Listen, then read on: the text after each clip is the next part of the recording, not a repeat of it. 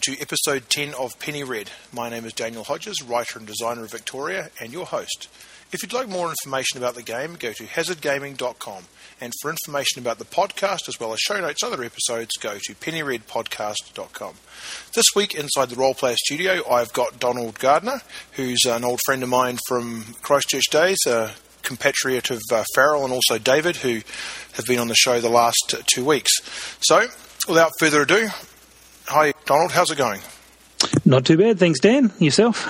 I'm doing quite well. I'm a little bit uh, tired. I just had the Coldplay concert there. They put on a good show. I got a massive pocket full of a thousand, uh, at least, um, paper butterflies and X's and M's and and some strange things that I'm not able to identify. But overall, I'm pleased to uh, finally get you on the the show here, and uh, listeners can keep an ear out for future podcasts where I'm going to have Farrell and Donald on the show together, and we're going to talk a little bit about uh, what it might take to put a game together. So, just so that people can get to know a little bit about you, how long have you been a role player? I started role playing in 1984, so when I was about eight years old, um, my next door neighbour introduced me to, to role playing. He'd created a homebrew game based off basic D&D set in a Mad Max style post-apocalyptic setting and we, we played that a, a few times but then then that rapidly became a, a regular session of, of basic D&D so old red box D&D Right, and so what was the particulars of this Mad Max game? Was it all the same sort of thing? Because I seem to vaguely recall that around about that time, or perhaps a I couldn't say for sure, but there was an episode, there was a sorry, an issue of Dragon magazine, and in the issue of Dragon magazine, there was a section at the back about adapting Dungeons and Dragons for play in uh, modern times, and I, I remember the picture on it has a like a, a knight, not a knight, sorry, a fighter and a barbarian or something, charging across a, an ice hockey rink, holding onto a holding onto a sword and a, and shield and, and, things like that, and the and the hockey players looking to defend themselves holding onto hockey sticks. So, um, do, you, do you remember if he based it on anything other than his own imagination, or? That sounds excellent. Um, I don't remember that. He had uh, pages and pages of, of refill paper filled with pictures and his notes and his um, homebrewed system, um, which was which was quite neat. Uh, but it mostly involved driving motorcycles really, really fast and big guns. Sounds like an ideal uh, post-apocalyptic sort of world. And were you the only player, or were there other people from the neighbourhood involved? I was the only player to begin with, yes. Um, but we, we certainly picked up a larger group as time went by, and I spread the disease, I guess, of role playing amongst my my my other school friends as well. So we, we played. say disease. I'm interested to know, like, have you in in in those early days, did you ever experience anybody with a with a knee jerk negative reaction to the idea of role playing or Dungeons and Dragons specifically?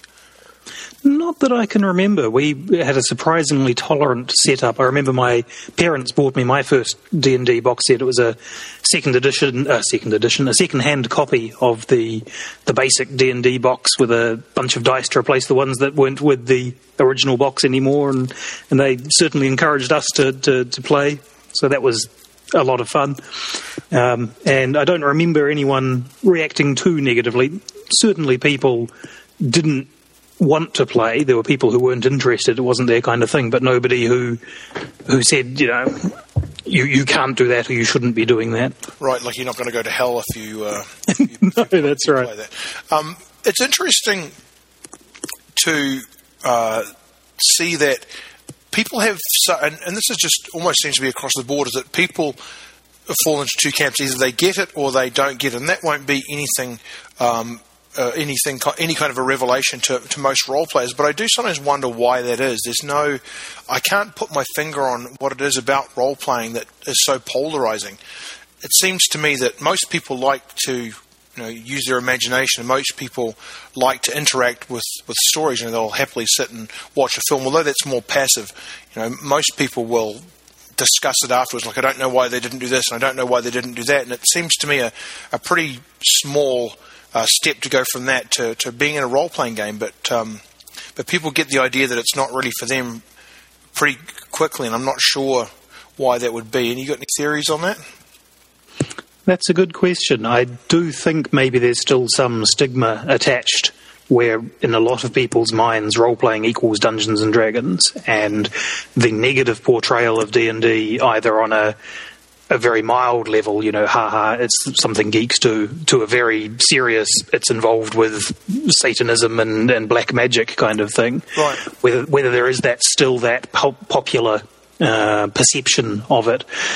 But again, for some people, it's it's just such a uh, a step away from what they normally associate with a leisure activity. You know, it's the sort of thing you haven't done for most people since you were a kid. Sure, and I think um, most, yeah, most people uh, won't have done anything like it. I mean, there really is nothing like it that I can that I can see would be there would only be a small small step to it. The closest I can imagine is the uh, choose your own adventure or you know fighting fantasy type books, but those are Mm. long since become uh, relics. Really, I mean, I know that they still produce new versions of it, but I I don't remember seeing any new ones.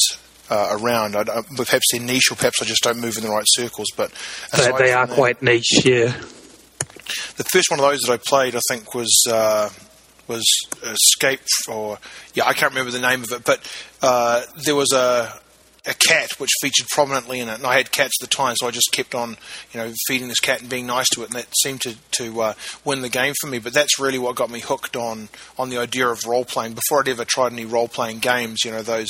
Um, Mystery of Chimney Rock, that's what it's called Ah, excellent. uh, it's uh, that's really what got me uh, sort of hooked on the idea, and I think that that's probably a pretty easy transition. But today, I don't think anything like that really uh, really exists. Even the computer games, I think it's a, a much more passive activity than reading a book and, and choosing a path for your uh, for your characters. But I think probably um, people have got a pretty good idea about your uh, about your background here. Oh, the last question I had was, uh, what do you play now? Now that may be a bit of overlap with Farrell from episode eight, but um, what are you into playing at the moment? Yes, that's right. We're we're playing fourth edition uh, D and D in Eberron campaign at the moment. Though it's been a little sporadic, we've had a little trouble getting ourselves organised. Sort of post Christmas, there's a lot of people on holiday and, and things like that. So uh, we've also played, a, as Farrell mentioned, a, a very nice one shot of, of Fiasco.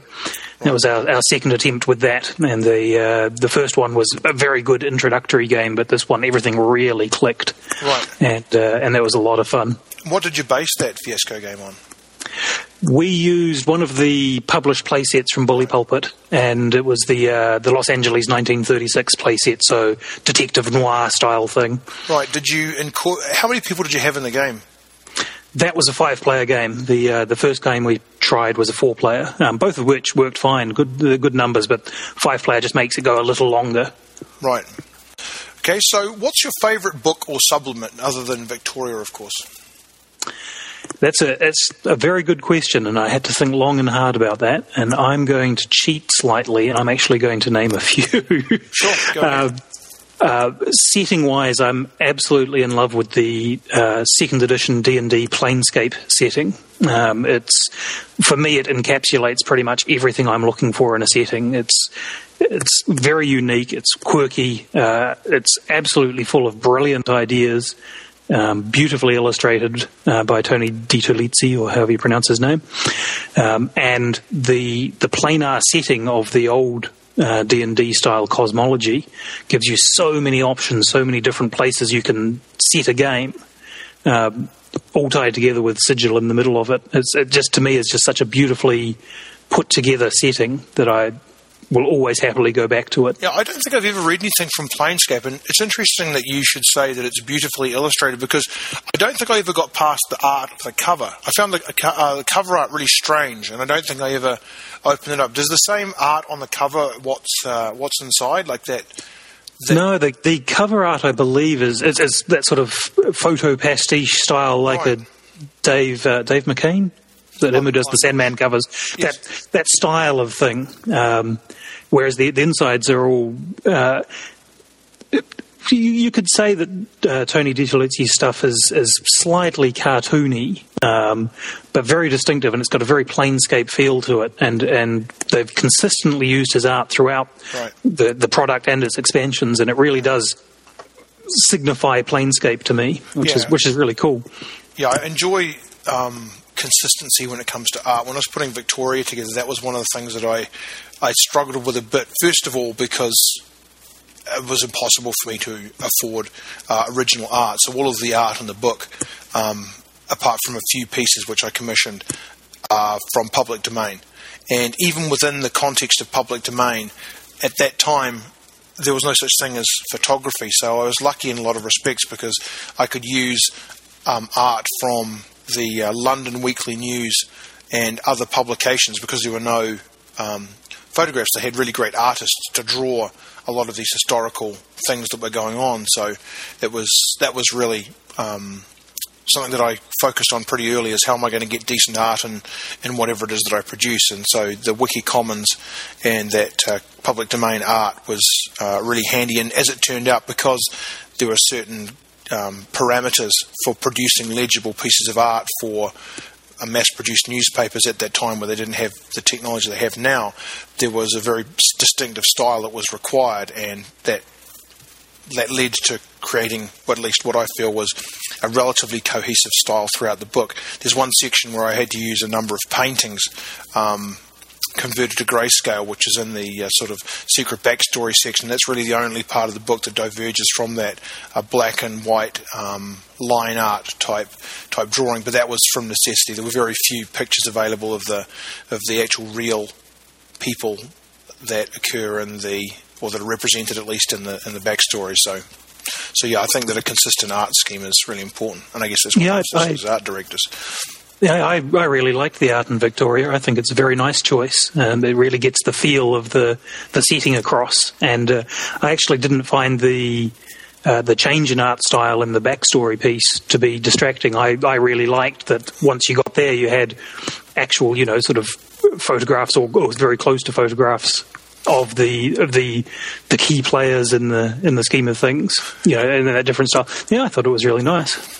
Oh, it's nice of you to say there, uh, Donald, and, and uh, your check is in the mail. So, if you could choose one game or supplement to cease to exist, what would it be? And this doesn't necessarily mean you think that it's badly written. It could just be because it's wronged you in some random way, or it's associated with some uh, unpleasant event in your life that's completely beyond its control. This question made me think long and hard. Actually, uh, my initial response was there's there's plenty of poor games out there, and I have enough in my collection that uh, you know I would never dream in a million years of trying to actually play. Um, but then thinking about it, it's a lot easier to criticize than it is to create. And the reason I collect role playing games is that even the, the worst system has, whether it has, uh, you know, a, a, kernel of valuable um, mechanic that you can borrow and use somewhere else, whether it has a brilliant setting tied to a weak system or or it's just something else that you really like, even if it's just nice artwork within the book. You know, there's always something to each supplement that I've found useful. You know, to take an example, the uh, Torg game by West End Games, the system is not not great by any means, but I love the setting, absolutely love the setting. And so it's, you know, it's something that I'm quite happy to steal pieces of wholesale for other games or to tack other systems onto that setting. Right. So, so to, to pick something to not exist, I think everything's got some sort of merit to it. Then I thought about it a bit more and, and to pick one that I, that I actually don't like was, uh, to go in the face of, fly in the face of what I've just said. But uh, I don't know if you're familiar with Seventh Sea, the um, the Alderac Games uh, sort of alternate history Europe. Pirate swashbuckling style game by by uh, John Wick and uh, right. and same people who did Legend of the Five Rings. Right, right and uh, it's uh, the the core books are, are, brilliant. You've got this alternate history Europe with you know slightly with the names of the countries filed off and slightly changed. Uh, enough magic to keep it slightly interesting, a slightly different history, and and it's a really great setting and really interesting. Once you get into the the meta story of the game, and then this comes as the expansions came out, yeah, the supplements for the game. Um, then this may be spoilers for anyone who hasn't read uh, Seventh Sea, but talking about a game that's probably 20 years old now. Hopefully, that's not too many people will actually care. Right. The the um, artifacts of previous civilizations, you know, your Atlantis and so forth, actually turn out to essentially be alien technology. Right. Which just needle scratch brought me to a grinding halt in my, my appreciation of the way the setting all hung together. Right. And and one book in particular, the uh, one of the Secret Society books, I believe it was the the Die Kreuzritter book, brings out this secret all of a sudden, and it's like. What game am I playing? You know, you've gone from this swashbuckling pirate game to this uh, essentially pirates versus aliens. Right. It's it's it's some- oversimplifying it slightly, but uh, but yes, it really was a, such a jarring change Yeah, to, to a a- setting that I really loved. Mm, that's a common thread that you've picked there because uh, two things that I really love both got ruined by aliens, and I'm going back to my my aversion to space again because um, the new version of Mage. Um, Mage, I think it's Mage the Awakening, which goes to show how carefully I've read it, um, is like all of the powers come from Atlantis, which I think is from aliens or is somehow associated with Atlantis. And then my one of my other favourite things, which is Highlander, was also ruined by it actually being all the work of aliens. So Oh, Highlander Two is very very poor. I, and I, and I've spoken about that uh, on a previous episode. I've never watched Highlander two. I got I got a warning ahead of time, and, and right now the only thing that the only film that I've seen is is Highlander, and so I, my whole perception has not been warped by somebody's idea to involve aliens with it. So that's really uh, so I, I feel lucky in that respect, but. Yeah, I think aliens are to blame for both of those. Now, um, earlier on, I cut you off. You, you'd picked a uh, a book that you enjoyed for setting, which was Planescape, but you had another couple that you wanted to to talk about as well that were your favourite. Yeah, if if that's okay, that'd be grand. Um, because I, I did find it really hard to pin down. Um, mechanically, uh, in fact, it's probably not even mechanically, um, but as far as a uh, a book of advice goes, the fourth edition Dungeon Master's Guide for for Dungeons and Dragons sounds like it's going to be just another book full of rules. But uh, I don't know how familiar you are with fourth edition, but most of the rules are in the player's handbook, Right. and the the Dungeon Master's Guide is just chock full of excellent advice for dungeon masters. So there's there's a fair bit of system specific mechanics and information in there, but there's heaps and heaps of just really good generic advice for dungeon masters: how to structure a game, uh, how to identify the types of players in your campaign, and what's going to keep them interested. Um, similar similar kinds of information, in fact, to, to what you cover in the um, game master section of Victoria. You know, use, really useful. Um, information for a GM on how to approach running a game. Right. Yeah, that was one of the problems that I had when I was putting Victoria together. As soon as I sort of had an idea that I was going to put a game together, I I stopped reading anything and watching anything new. All of the all of the works of fiction that I read were books that I'd read in the past, and I didn't read any role playing books for you know two and I haven't I still haven't read one now because I've I've still got ideas for things that I want to produce and. Uh, by reading those other things, you know, it sort of limits your number of options. So it's interesting you should say those those things because I uh, both of those are uh, elements that I've put got in the game masters or the dungeon masters or the storytellers, whatever you want to call it, section in uh, Victoria, and I really enjoyed putting that section together. But I was very um, very aware of the fact that other stuff that you read does have an effect on you. So if you want to produce something that you can, you know, put your hand on your heart and say, look, no, this is this is what I think, rather than just a regurgitation or a, a mishmash of other bits of information that you've read uh, elsewhere. You know, it's. I think that one piece of advice I would have is, you know, try to isolate yourself as much as you can during the writing process, not beforehand, but during the writing process from other works of fiction or other um, or other other systems, because you want to, you know, get the feeling that you're producing something, if not necessarily unique, then um, something which you've managed to put together from your own experience. You know, it's got to have influences somewhere, but you know, it's, it's really hard to maintain the impetus to write something that you believe if you've just read it and something else that that's been written, right? I mean, it may well be a, a truth that's shared by a lot of people, but if you've just read it somewhere, it's very difficult to then write it yourself without feeling like you're just you know regurgitating somebody else's idea. So Yeah, I can imagine haven't that read- would be- I haven't read that fourth edition yet, but Yeah, I can imagine that would be quite difficult. But the the the, the section in Victoria where you discuss these these things really does come across as a GM's excellent advice straight from the heart on on how to approach these things. You know, from years of experience and mm. you know, not cribbed from other sources. It, it, really does sound like you've got good advice for GMs approaching the game. So I, I, I think you've done, served yourself well in, in, avoiding other influences, and you've got a, a very distinct feel for how your approach to that is. Oh, you're just you're just polishing apples left and right here, Donald. I appreciate, I appreciate that. Okay, so in that case, I'll give you a third favourite. Then you've got a one for setting as Planescape, one for um, I guess supplemental advice, really not mechanics, but just as a general resource for any basically any type of game. It sounds like you're you're, you're saying for for fourth edition um, for the Dungeon Master's Guide. And so you do have one for system. I do, yes. Um, you've, you've seen through my my division of games into different categories, but uh, yes, definitely for mechanics. And and I'd played a lot of um, Dungeons and Dragons and other mainstream's probably not quite the right word, but th- there's definitely that feel. I was a little behind the curve with the whole indie games revolution, which is something I'm catching up on now, getting an idea of all these these games that approach things with a with a much different feel. But the first one I was really exposed to was John Wick's Blood and Honor, which is a uh, a samurai game.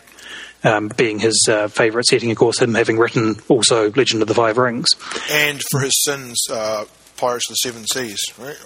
Uh, well, Seven, Sea is a Seven Seas, sorry. Yes, um, it's it, the product line there became a victim of red-headed stepchild syndrome when uh, when L5R was the big role-playing game that Alderac were publishing.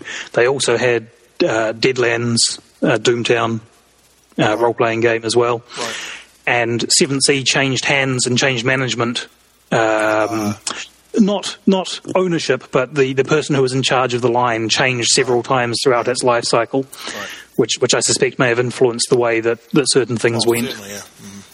But uh, John Wick now is, is obviously, you know, he's very much into his independent game design, mm-hmm. having also sort of come backwards into game. You know, I've now read games like Houses of the Blooded, which is the where the mechanic of um, Blood and Honor is comes from, right. or Cat. He has various other games, but Blood and Honor is a very um, narr- player narrative driven system. It's it's mostly um, based around fate uh, as I've since discovered, you know, going back and, and, reading other things, I've now learned about fate and spirit of the century and those sorts of things. Right. And and I can see where that's influenced Blood and Honor, right. but it's very heavily invests the players with the power of narrative, so that there's a lot of option for the players to just outright describe how actions resolve, mm. regardless of, of the, the GM's input.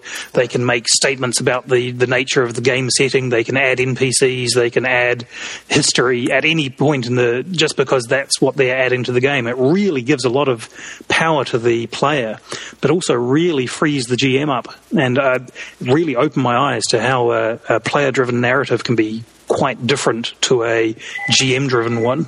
So, with it being more player-driven, uh, the narrative being more player-driven do you think that would be something which would make role playing more appealing or less appealing to somebody that's new to the hobby? That's a good question. I can see it going either way. We found with our players who'd, who'd played a lot of D and D, but not necessarily a lot of any other games, that they really had trouble, particularly the ones who were newer to role playing, letting go of the mindset that they would roll the dice and the GM would tell them what happened. Mm. Um, and and to turn that that narrative power over to the player, they were often quite stumped, you know, lost on, on where to go with that, feeling almost that they wanted someone else to step in and, and narrate yes. the outcome for them. Right. They, they've certainly started to get the hang of it, and the more the more you play, the better. I could see how someone entirely new to role playing could actually pick it up more quickly without having those preconceived notions that the GM was the arbiter of every action. Right. Um, or likewise, you know, the more experienced players did pick it up more quickly, even though it was a, a quite a dramatic change in mindset. Mm. So I suspect as a first game, it could actually work really well. But for but for someone who's familiar with a GM driven system, it, yeah, it's definitely a, a change in mindset. Right. So taking a look at the flip side of that, would you say that it would be a good game to run if you wanted to um, spread some of the load as the GM for your group, like you were the only one, or there were perhaps two of you and there was a group of seven and it just sort of alternated between the two? Do you think it would be a, a gateway to people taking up the reins and becoming GMs themselves?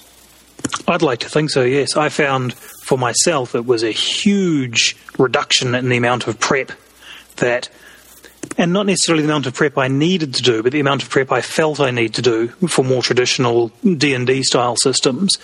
And it's actually changed my mindset on the way I should approach prep and encouraged me to be more improvisational rather than to prepare over prepare my sessions.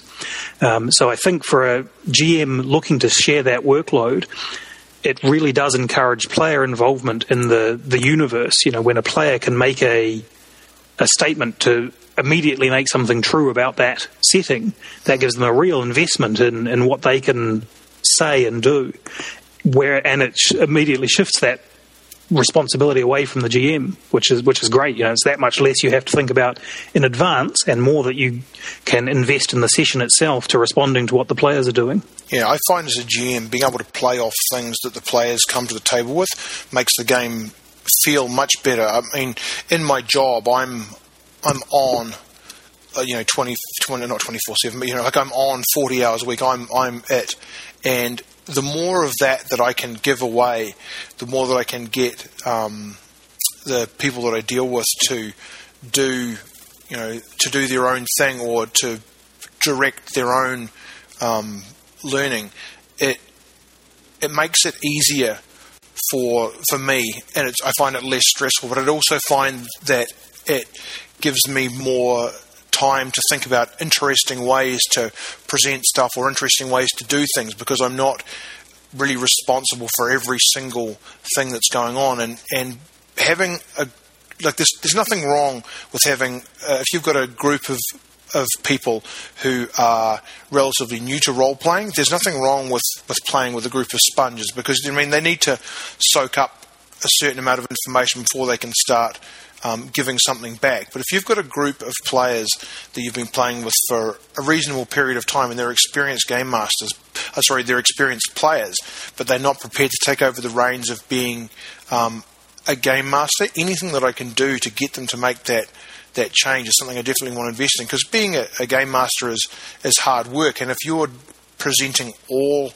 of the scenarios and you're presenting all of the twists and turns, um, then it can be exhausting if you if you're just you know firing the stuff out and people are only um, reacting. They're never they're never acting on their own. That can be you know that can be exhausting. So it sounds like Fiasco might be a good gateway for people going from being just players to uh, to also being GMs. So yeah, Fiasco is another really good one for that. In that, um, you, with with it being essentially GMless, you've you've give, you've moved the requirement for a single GM to come up with an entire plot to having four or five players who are all contributing their best ideas to moving that plot forward. So we've found that in the sessions we've played, we can come up with something far more innovative and entertaining and off the wall than a, a single player could think of because you've got four or five people throwing ideas out there honing the, the path of the story until it really is something quite special.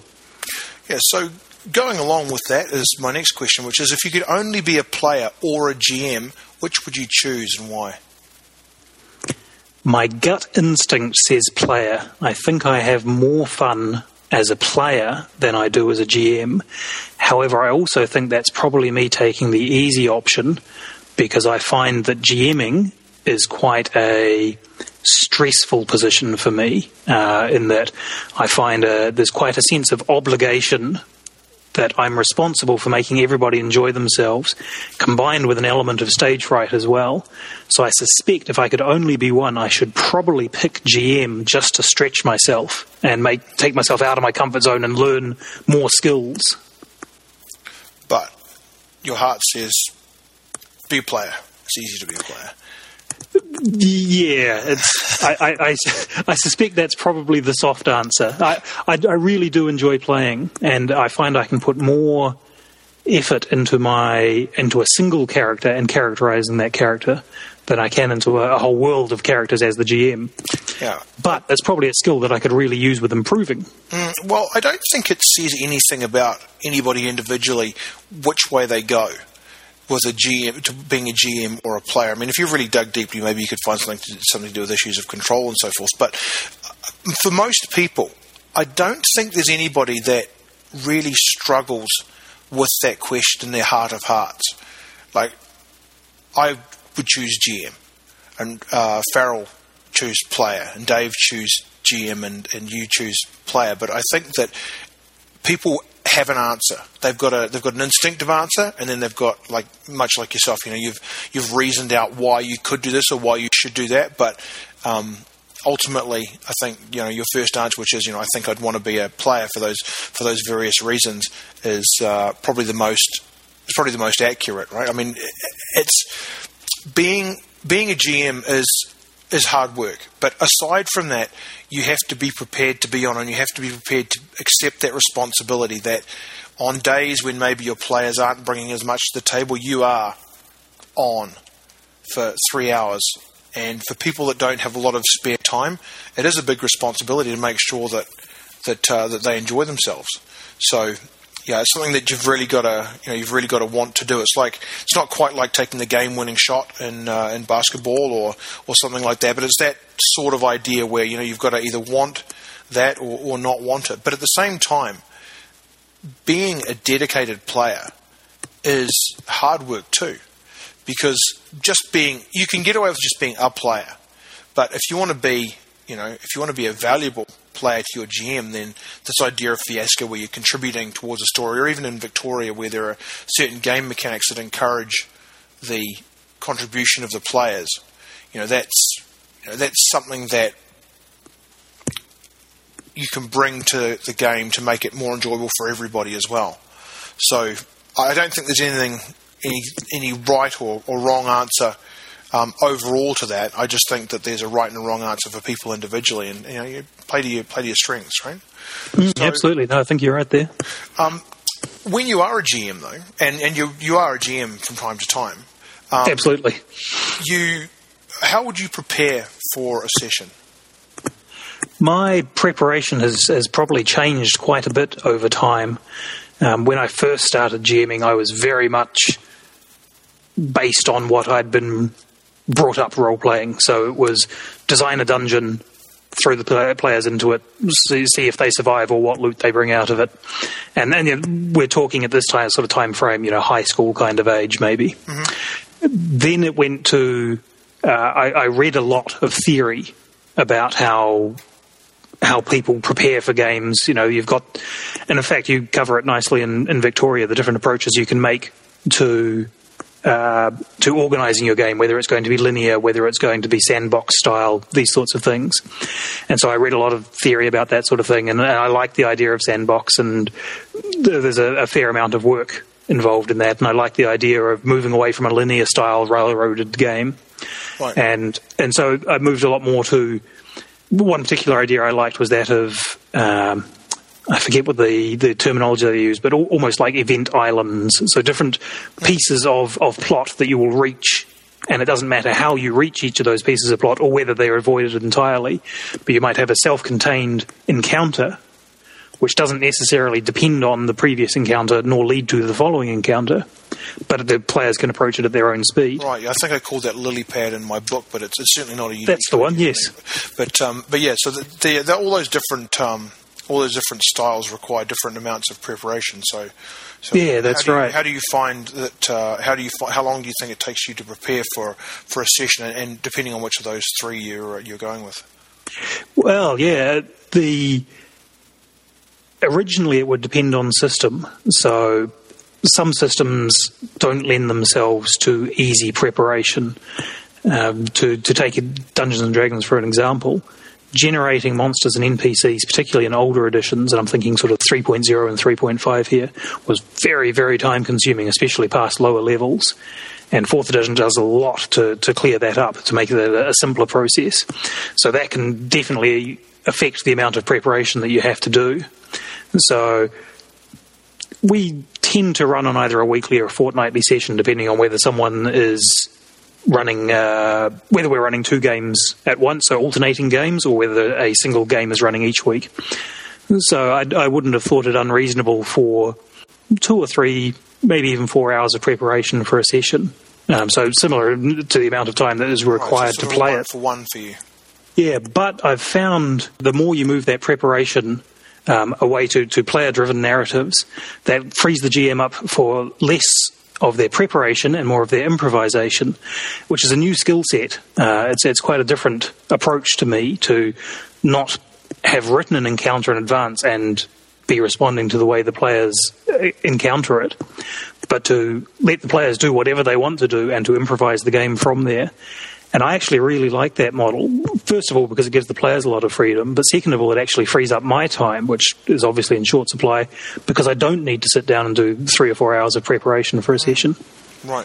Absolutely, yeah. That's that's the other thing that goes along with, with being a GM is is the the amount of preparation that you feel that you need to do, and that's also I think part of um, why people might choose a player or a GM. If you if because you have that responsibility for making sure it's a good time uh, for everybody, depending on your you know how you know how much you value your your friends or your your group's uh, time. You know you want to make sure you dot all your i's or cross and cross all your t's, right? And then some people will go in and just you know just freeform say, okay, well this happens and that happens, or you decide this or you decide that, which which also works. Like I, I'm I sort of go somewhere in the middle of that, but I think that if you're going to be a freeform GM, and, and I, I've said this before, but it's worth repeating. You, if you're a player and the, you see a GM that doesn't actually have any notes or any maps drawn or anything like that, I think it would be um, inaccurate to assume that they've really just turned up and they're doing everything off the cuff.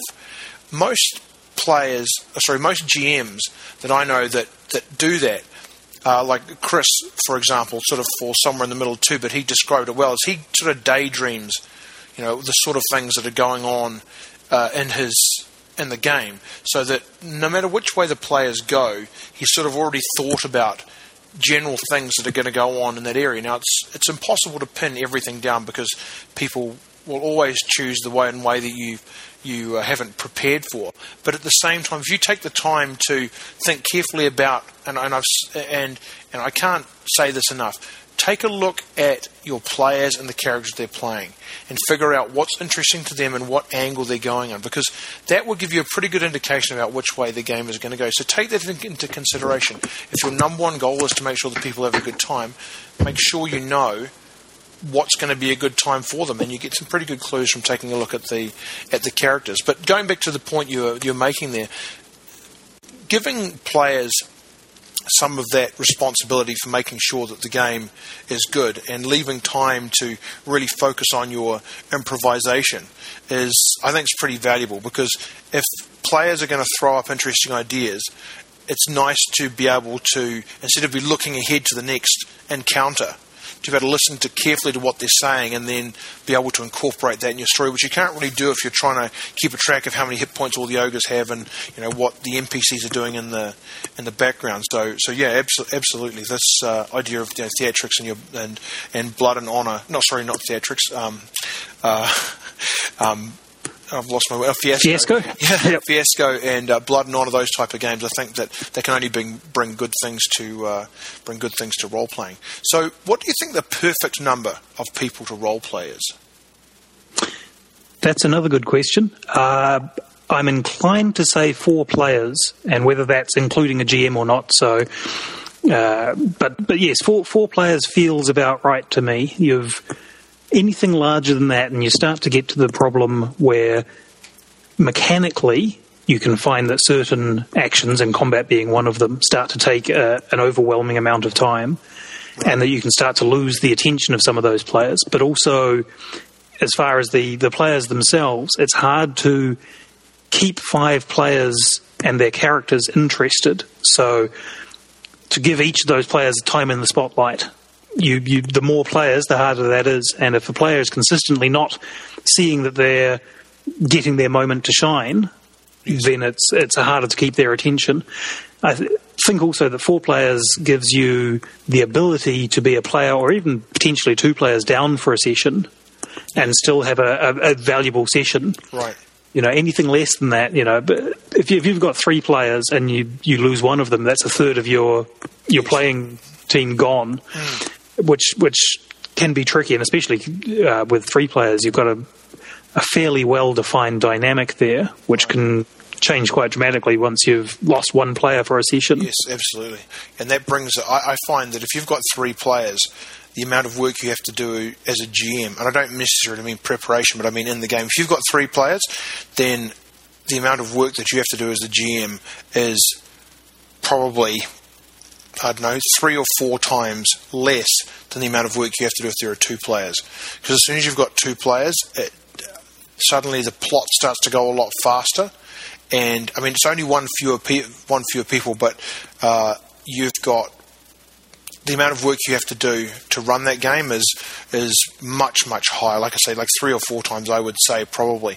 You're just yeah, that feels right. You're constantly on when when there's two players. Now you can have a great game with two players, and I've, I've mentioned a Project Twilight game that I played with uh, with Chris from episode five, and also with David. Not sorry, not David. Um, Richard, who I'm hoping to get on in a subsequent episode. But yeah, if you've got a couple of good players, then that can really it can really be a beautiful thing. But if you've just got some players and they're maybe not all that confident about taking control of the story or driving the narrative themselves, then you've got a lot of extra work to do if you just got two. So uh, when somebody brought that up to me, I, I, had to, I had to agree that because people have, have, busy lives and things crop up, if you can't rely on your people you actually have to have some extra people there just in case. And uh, yeah, I think you're absolutely right there. It, that's something that, I, as, as I said, I hadn't considered. But yeah, having that the ability to for somebody to be away and still have a decent uh, troop there is uh, is pretty valuable. So, mm. um, should males play females in role playing games and vice versa? But you can really only speak from males to females. That is true. Yes, um, in my opinion, absolutely. Uh, I think that anything that encourages the players to be thinking outside themselves and into their character has to be a good thing. And so, if a player is going to play uh, a Vulcan or a Wookiee or an Orc, regardless of what it is, you know, they're, they're taking themselves out of their physical lives, out of their out of their actual lives, and into an imaginary life. And gender should be no different to that. Um, I, I, would have thought, given the opportunity to try and put yourself into the mindset of another person, has got to be a valuable exercise. So, so definitely, um, males males should play females, females should play males, um, if, if they want to. Um, but I, I think anything that stretches your your role playing muscles has to be healthy for you. Oh, absolutely. Playing, uh, as, as, I said on the last podcast, I think um, you know if you if you're playing something that's not yourself, then you're investigating something. The only proviso that I had was if you are playing a female, um, and I don't necessarily mean like a female Wookiee or, or, or whatever or, whatever it might happen to be. Um, do you think it's important for your GM to be empathic or to be able to respond appropriately to you in the role as a female. And I don't mean necessarily like he suddenly has all of the NPCs feeling you up. I mean, like, can actually give you some mileage for your investigation of what it might like to be a female. Yeah, I think that sort of feedback would certainly be positive. I don't know if it's a necessity in that you can also be getting that feedback from your party.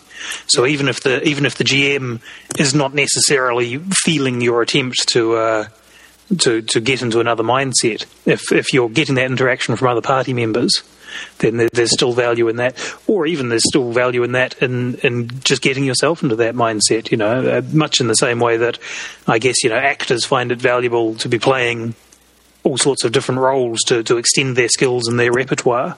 Right. Even even if the the director is not necessarily saying you're doing a great job of that, mm. if if they feel that they're learning something and expanding their skills, I think there's probably still value in that. Yeah, I'm probably going to get struck down by lightning, but um, Yentl. Uh, Tootsie and then White Chicks, uh, three movies that uh, come to mind. Although I don't think you can put all three of them. Certainly, two, one of those is not like the others. Um, but uh, three movies that immediately come to, to mind where we've got this we've got this going on. But um, while Yentl and to a degree Tootsie, I suppose, has you know like is, is pretty um, are pretty valuable, I suppose, in terms of watching somebody actually try to be something else, not for comic effect. Um, although Tootsie, I suppose, is, it was with his fair amount of comicness in it, but I think he won an Academy Award for that, didn't he? Anyway, um, you like if you're going to play a, and that's just talking about like because people are pretty good at pretending or having some idea of what the other sex might might be like, and so playing that character. But if you're going to play a Wookiee or a a uh, an orc, aren't you different enough already just being one of those things without putting on top what the subtleties are between being a male Wookiee and being a female Wookiee? I suspect you're right in that case. Yes, the the, the differences in gender would be over overwhelmed by the, the vast differences in species or or cultural background that it might be. You know, playing a uh, in fact, even you know, in uh, in Earth-based cultures, it, it, may be more of a stretch for the, you know, uh, an average white guy like myself to be playing uh, someone from the Middle East, for example, with, with a different mindset and cultural sure. beliefs and sure. and religious beliefs. Mm. That it wouldn't be as, as large a change as playing a white female from my, my particular background. Right, sure. But uh, but yeah, I think they're all just aspects of the same thing. You know, the getting into a, a, role that's not your your own role and and trying to explore that. Yeah, there's definitely value there in the exploration of what it's like to be a different person, try and get yourself into that mindset. But I would say overall that, and I'd be interested in your opinion on this because I've never really vocalized before. Is I would say that overall role players are pretty accepting people, and I don't know if that's got to do with most people that are into role playing are pretty well read. They're fairly uh, fairly intelligent. Um, whether it's got something to do with that or anything to do with you know to a degree being somewhat outcast themselves for their interests. It's not quite the same as being black or in some situations being female or, or, Muslim or Christian or or whatever it might happen to be. But at the same time, being a role player, you do get a certain well at least people of my age and certainly yours to get a sense of you know what it's like to not fit in or to have something that people aren't necessarily going to relate well to. Yeah, it's interesting you mentioned that. There's, uh, I've certainly read studies and more anecdotal pieces of conversation talking about the the geek fallacy of acceptance that. Uh, you know, and, and I'm using geek in a in a purely accepting sense as opposed to a pejorative. Mm. I proudly classify myself as a geek, but uh, there's a a school of thought that says that because uh, many people who have geeky hobbies or pastimes do find that ostracization, that then when they do band together, whether it be as a role playing group, whether it be as a chess club, whether it be as whatever else, you know, whatever group of people with a with a quote unquote geeky background, that there's a requirement that they accept everybody into that fold, that they become less judgmental and more accepting of people, to, in spite of their foibles, right. which which which is healthy in a lot of ways. You know, it, it, it's much less likely for a, a geek society to to push members out, but it's also unhealthy in some, and it, it fosters. Uh, antisocial behaviours, and you'll you'll see that there's the, that's the the myth of the you know the sweetie gamer, well not the myth, sorry, the archetype of the sweetie yeah, gamer. Yeah, yeah, it is not, um, it is not a myth. Yes, no, that's that's right. But you know, nobody in that geek social circle feels that they have the the ability to say to someone, "Hey, you know, your behaviours are not acceptable in this circle. You need to change them, or you need to leave," because they've heard that their whole lives. They've had lots of your behaviours aren't acceptable. We don't like your hobbies. We don't like your the way you dress. You know, so so that they they'll they'll put up with the gamer with bo or the the sexist gamer or the you know those sorts of things. Right. Yeah, I, th- I, think Sean, episode four, might have mentioned. Is it called Geek Social Fallacies? Or I believe that's right. Yes. Yeah, I think that he might have he might have mentioned it. Certainly not in the same detail, but yeah, that um, it's good to explore that further because uh, one of the points that he made along those lines was, you know, I wouldn't want to go to the movies with you, and I wouldn't want to, um, you know, go on holiday with you. So why do I have to spend my role playing time with you and your odious personal habits, right? And it's that that absolutely accepting, that, that accepting thing. Yeah, it's it's. I think probably it goes um, it goes across the board that there's you know there's always somebody that you know that you accept, but even though perhaps under ordinary circumstances you wouldn't. I think probably comes back to uh, to the point you were making before. Definitely. Okay, so um, do you or should GMs fudge dice rolls? Mm, my opinions on that have have moved over the years as well. Um, I personally tend to embrace the idea of fudging dice rolls, and I could never really pin down why. Um, I, I like the idea that if a dice roll is going to adversely affect the the flow of a game, that the GM has the ability to step in and, without the player's knowledge, smooth that out. And I, it was very hard for me to reconcile that for a long time because, in, in essence, it's cheating, and you've you've expected your players will not cheat, and they're expecting the same as, as you. But uh, I suspect what it comes down to is a difference between um, a, a narrativist mindset and a simulationist mindset. And the simulationist in me, you know, the the sort of the sort of brain that likes wargaming and likes, you know, following the rules. And I'm very much a, a fan of systems and rules.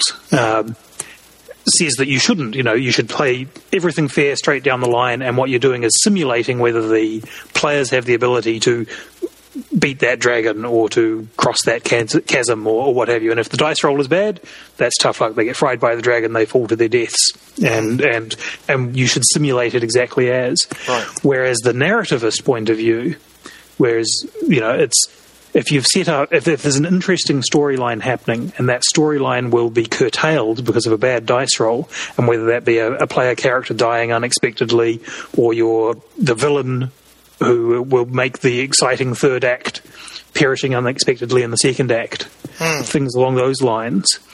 The narrativist point of view in me says yes. You know, if it's going to benefit everybody's enjoyment, and not just not just that it'll make my life easier as a GM, but the, the players will actually, as far as I can see, will enjoy the story more. Then, then yes, fudge away. Yeah, oh, that's and I, and part of that is you know life is so unfair and random as it is. You know, you've got children being being shot in the crossfire of you know of, of gangland shootings or in any wars and, and, and things and you know small you know and I, am focusing on children here because they're, innocent and blameless to to a larger extent you know catching horrible diseases and dying. You know that's those are two extreme examples of where you know life life is not fair.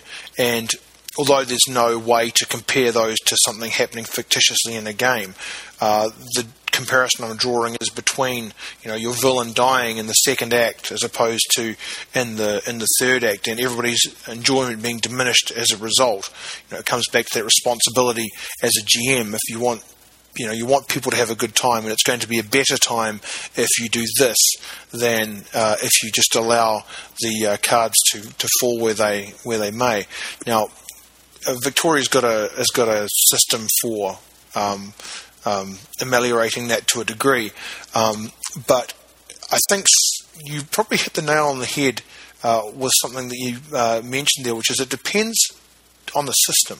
If you've got a simulation system, such as say uh, you might have got might get in Han by the same things from what David was saying in episode nine, but also um, from Twilight 2000 or Rolemaster you know, like you live by the sword, you die by the sword in Rolemaster. If you've got the opportunity, or that is, that there's the possibility that you could kill something with one shot, you have to reasonably expect the same thing to be able to happen in reverse. So if you're playing a game that you've selected specifically for its strength as being strength as a simulation of some aspect of history or some um, fantasy or science fiction genre, then I think you've got less leeway to fudge rolls. But if you're playing a narrative driven game, then I think it's almost incumbent upon you as the person running the game to make sure that the story goes smoothly and is enjoyable in whatever way you see fit. And if that means fudging a roll or, or changing your story slightly to accommodate something, then I think the onus is the onus is on you. So yeah, kudos to you there, Donald. You raised a good point. I hadn't considered that before. This idea of it depends on the type of system, whether you're playing a simulation system or a or a narrative system. So, yeah, I think uh, I think you've uh, hedged your bets nicely there. so, Excellent. So, what's the best and or most inspiring role playing film or TV show for you?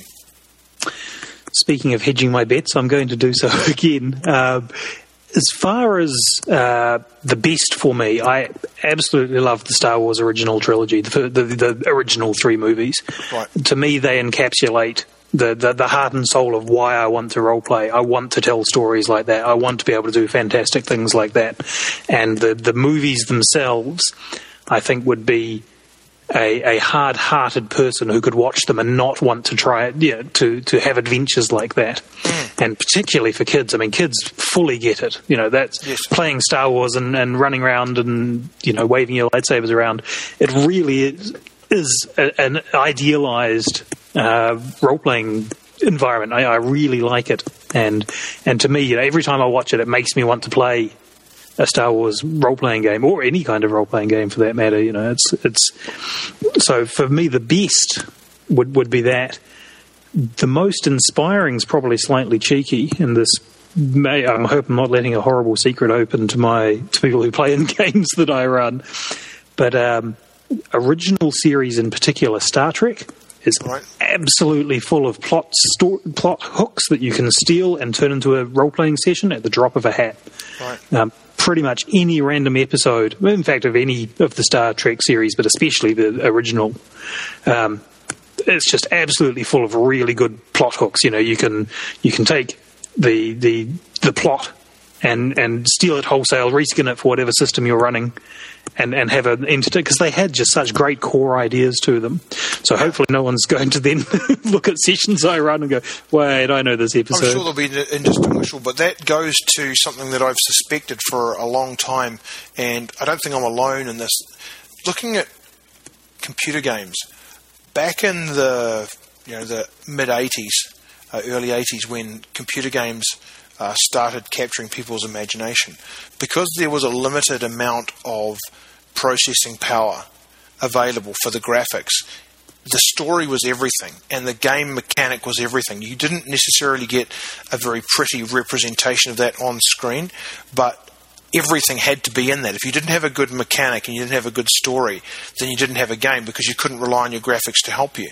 But now, as technology has advanced and computer power has increased, there's so much more emphasis or so much more um, attention is paid to how the game looks and much less to how the game plays. And I wonder if there's a parallel there with uh, Star Trek. Nowadays, you've got a lot of special effects which can disguise to a degree uh, the lack of a solid story or the lack of solid characters that you have. But back in the days of Star Trek, every, a lot of the the um, real science fiction elements of it was theatre of the mind. You know, it required you know good vocal setups and good acting to try to convey this idea of you know these things which were impossible to represent on screen because the the, the special effects weren't weren't there. Do you do you think there's anything in that? That's a really good analogy, and that hadn't actually occurred to me. I absolutely agree with you about computer games, and I think that they they certainly still exist. That computer games with brilliant stories are out there, but mm. it's so much easier to cover a multitude of sins with pretty graphics now that that it, it does feel like the exceptions rather than the rules. Whereas, yeah, when you go back to the especially the, you know, the the classic ages of of computer role playing games, and the story was what drove it. You know, that was so so key, and and I hadn't even thought that Star Trek is exactly the same. You know, it really is easy to throw money at a at a um, a CGI monster now and make it look all, all clever and whereas back then you you did you had to write a story that mattered you had to write characters that mattered. Yeah I think that's a, a really good observation. Oh you just you just seem to like everything that I say and everything that I do. I'll have to I'll have to see if I can get a, a, shirt or something where you can and so you can cheer for me. Maybe I can hire you as my as my like my positive uh, my positive energy coach or something like that, and I can feel good about myself all day long. Okay, so in that case, seeing as I'm your hero, um, who is your favourite villain and why? That's another one that I really had to think long and hard about. Um, listened to your previous podcast with Farrell as well, and uh, and he had some very good examples, and I definitely agree with him that a, uh, a blowing things up for the sake of it villain's just not that scary. Um, they they may be scary in a sense of you know they must be stopped, otherwise everyone will die. But trying to understand why they're doing it, it's it's not. You don't have any empathy for that that How story. How do you feel about the Joker and the new Batman, Heath Ledger? Oh, see, I the Joker did have a motivation, and uh, and I thought they actually fairly eloquently um, summed that up, and that he is, you know, just chaos incarnate. You know, it's it's not he's not destroying the world for no reason. It's that his reason can't be uh, given a, a, value. You know, it's, and and I think there's a subtle definition there, but he, he's not just out to destroy the world. He's just out to to create anarchy, and I think that's yeah interesting, and and I think the personality goes a long way in that as well. Mm. But uh, but I do find it's the sort of villain that's hard to get characters to care about so much. They're more a force of nature than a uh, than a villain, and so it's while the the PCs will see the need to stop a villain like the Joker, it's no different than the way they'd see the need to stop a flood from wiping out the city. Right. You know, it's, it's in, in, a similar kind of way. You can't reason with it. You can't see its motivations. Right. And and so the uh, the villain that I actually thought really summed up the style of villain that I like to see was uh, Ozymandias from Watchmen. Right. Um, uh, you're familiar with the comic or the movie? Uh, I think I read the comic a long time ago, and then I heard bad things about the film, so I didn't see it. I've been intending to, I've been intending to uh, to reread it, but for the benefit of those two or three people, well, I think it's two now because I think one somebody read it, um, that haven't seen it, you might have to uh, give us a bit of background on Ozymandias and, and particularly why you like him. Yeah, well, the um, and and I believe the movie is slightly different in his motivations than uh, and the outcome than it is in the the book. I've only seen the movie, only seen the movie once, but the book is far and away superior. Okay. Spoiler warning here. What follows is a fairly detailed discussion of certain elements of the plot of Watchmen. So if you plan to read it and or watch it, then you're going to want to tune in again at one hour, four minutes, and six seconds. Um, but the the core to Ozymandias is that he's comes across the whole time as as the reasonable character. He's not the villain and, until the end. When you and obviously this is spoilers as you say for the two people who haven't read this, but he, he's not the villain from the start. You know, it takes them a long time to piece it all together. Right.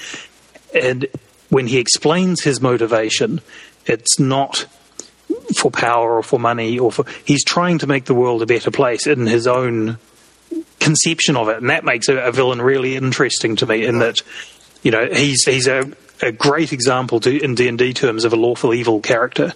He's he's doing diabolical things right. in the, the, the goal of improving the the world. You know, as as he sees it. In this particular case, uh, avoiding the, the potential nuclear Armageddon of the of the eighties. Mm. But but my absolute favourite part of his uh, his portrayal is the that that brilliant villain, you know, the, the cunning villain with the, the exceptional plan. There's the, the scene right at the end where, where Rorschach and uh, Night Owl have, have reached his secret base in the Arctic and uh, and have confronted him. And they're, they're, you're expecting the big action movie showdown. You know, they're there to, to stop the villain and his, his evil plan, and they've, they've finally confronted him and, and figured out the plot. Mm. And and Rorschach says to him, oh, "Okay, we, we we know what you're going to do now," as he does his you know James Bond villain monologue explaining his evil plan. Right. Um, you know when when when does all this happen? And Ozymandias turns to them and says, "About forty minutes ago." Right. He's already done his brilliant evil plan. You know, right, it's already right. come to fruition, and it's yes. too late for them to stop it. You know. Right. And it's that level of, of planning and genius that makes such a, an exciting villain.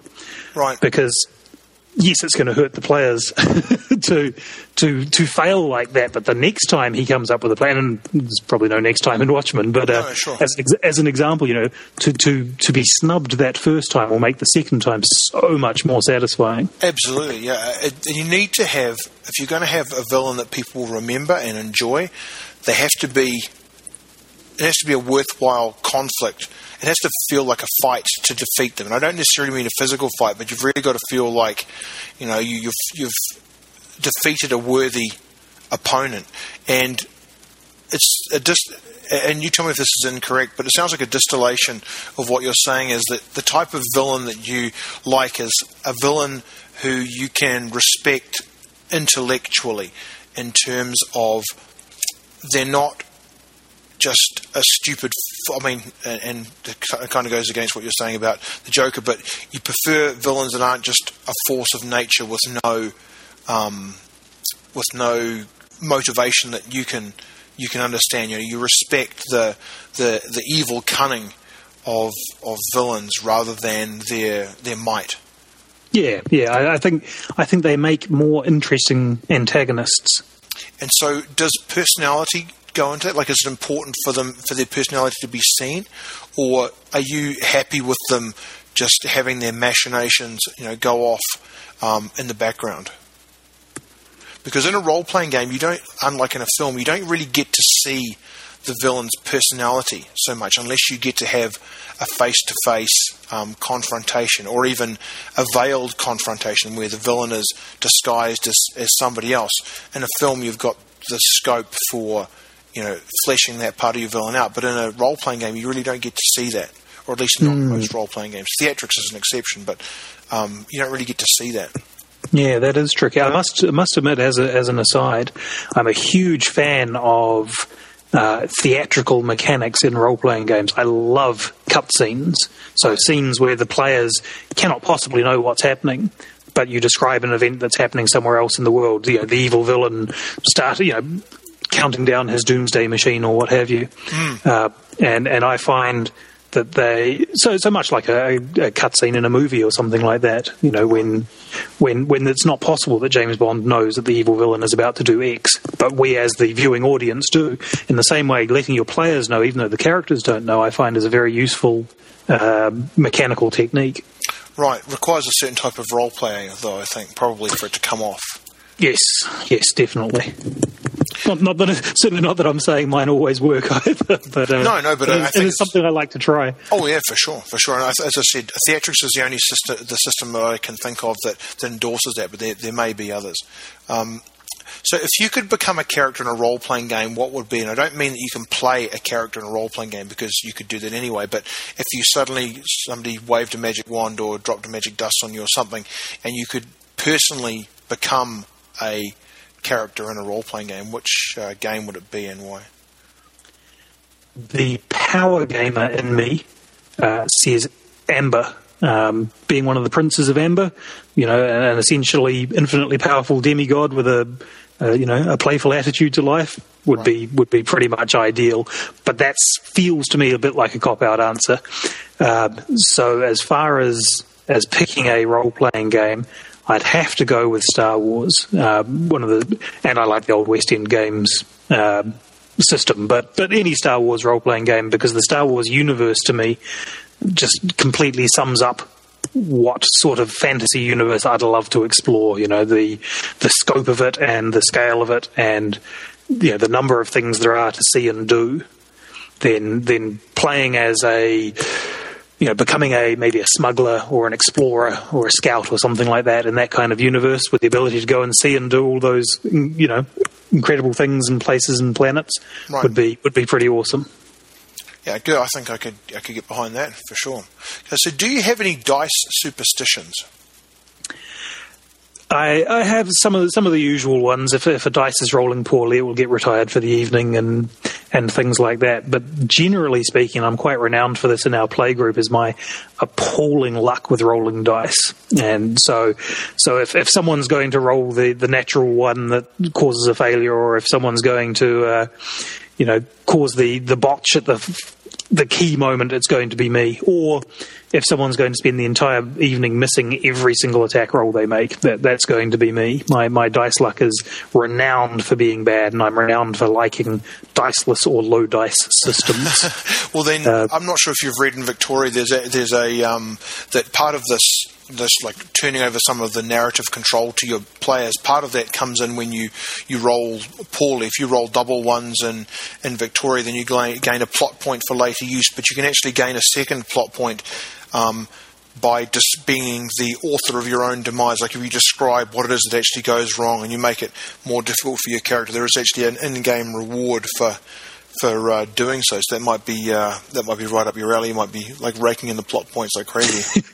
yeah, I like that. that. that. actually really rang a bell with me. It's the um, Blood and Honor, which I mentioned earlier, um, rewards the player narrative being negative for the players by giving an in-game balance. So, the, so you gain honor as a samurai for putting your character in situations where, even though you have the ability to resolve that that piece of narrative positively for your character by choosing to complicate it for your character, whether that's a negative resolution or a positive resolution with a a, a consequence and things like that. And and I really like that. I think that's a, a really nice way of of encouraging um, and and even rewarding those bad dice rolls.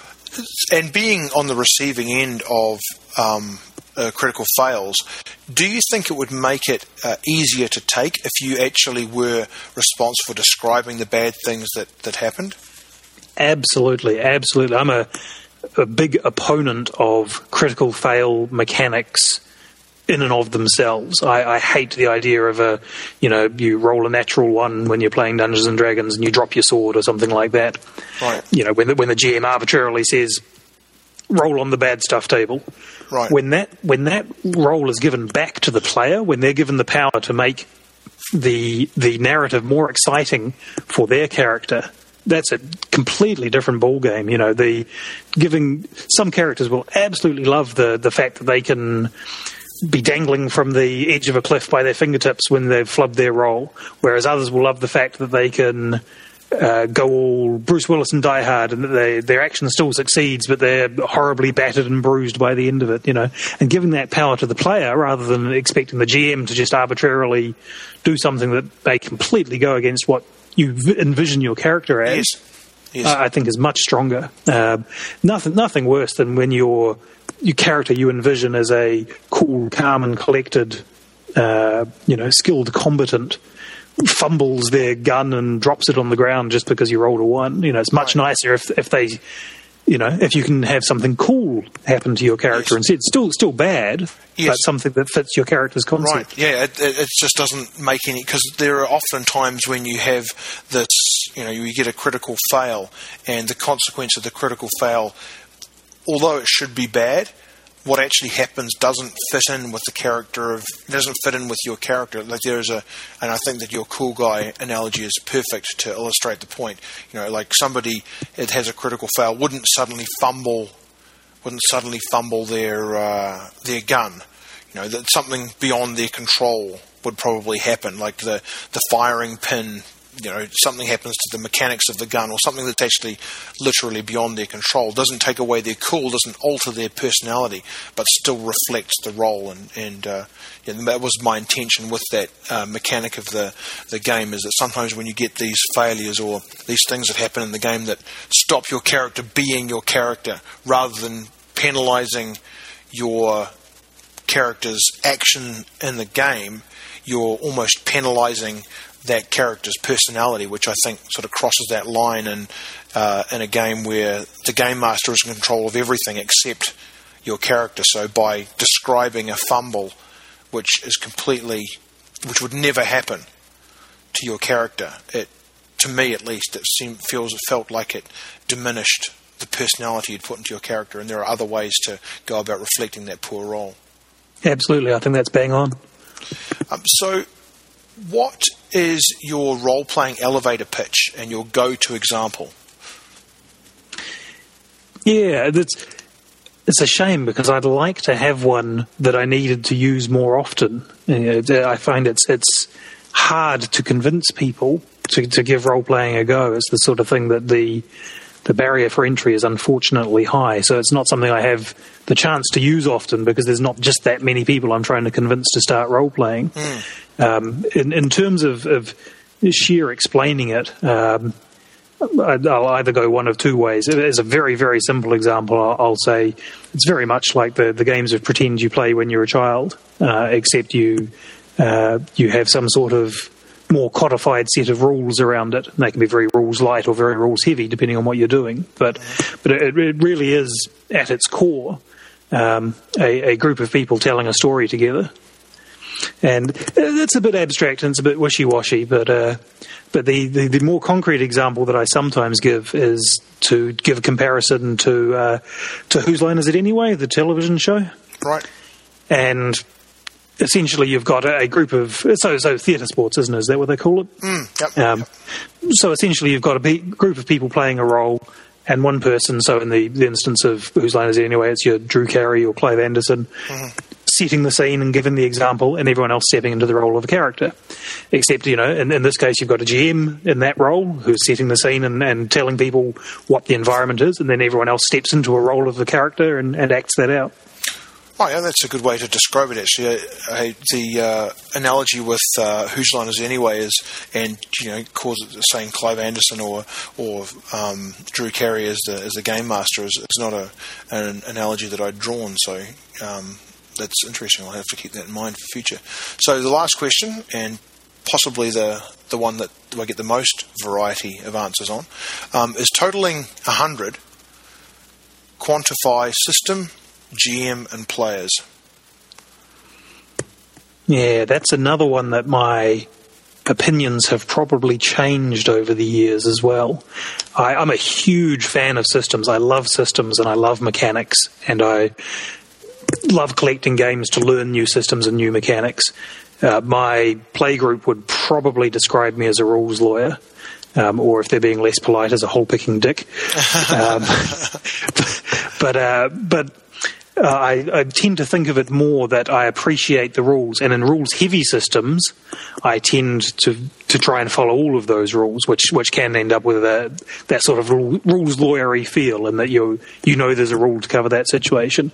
But equally in a in a rules light system, I'm really fascinated with with how much play they can get out of those mechanics. So to, to again to go back to what I know, uh, Fiasco, for example, in in pure dice rolling mechanical sense is very very light you know there's almost no dice rolling um, and the the actual mechanics regarding what you can and cannot do and the resolution of, of actions are, are essentially non-existent you know it really is a, a storytelling game at its at its most fundamental but that system is so core, so so key to the. Even though it's a very light system, that the game would fall to pieces if you were to to not be using it, or it wouldn't be the game anymore anyway. Right. Um, so yeah, so system is a, is a tricky one. It's, it's one that I. I'm a yeah, as I say, I'm a huge fan of systems, and so I'd like to put that relatively high. But then balancing it against the GM and the players is is also very tricky. I, I think that without a good set of players, you, you're going to be struggling regardless of the system, regardless of the GM. And I think a GM can, ele- an excellent GM can elevate a good uh, a set of average players. But I think that's that's quite a hard ask. I think the, the reverse that a, a set of excellent players can cause a GM to raise his game much more easily than an excellent GM can raise the game of a of a set of average players. Right. Um, obviously, a uh, an excellent GM never hurts either. Sure. Uh, so this is all very prevaricating, but uh, I'd probably say it's going to be something fairly average. So something like thirty percent to system, thirty percent to GM, and forty percent to players. Right. Well, thank you very much for uh, being on the on the show today. Donald. As I said earlier in the uh, podcast, I'm hoping to get both you and Farrell back on the show to um, talk about you know what it might take to put a game together. So if you'd be amenable to that, I'd look forward to having you on sometime in the next few weeks. That sounds excellent. Thanks, Dan.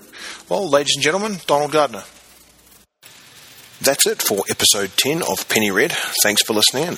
If you've got any comments arising from the show, or you can think of any questions you'd like me to ask my guests, then drop me a line, daniel at hazardgaming.com.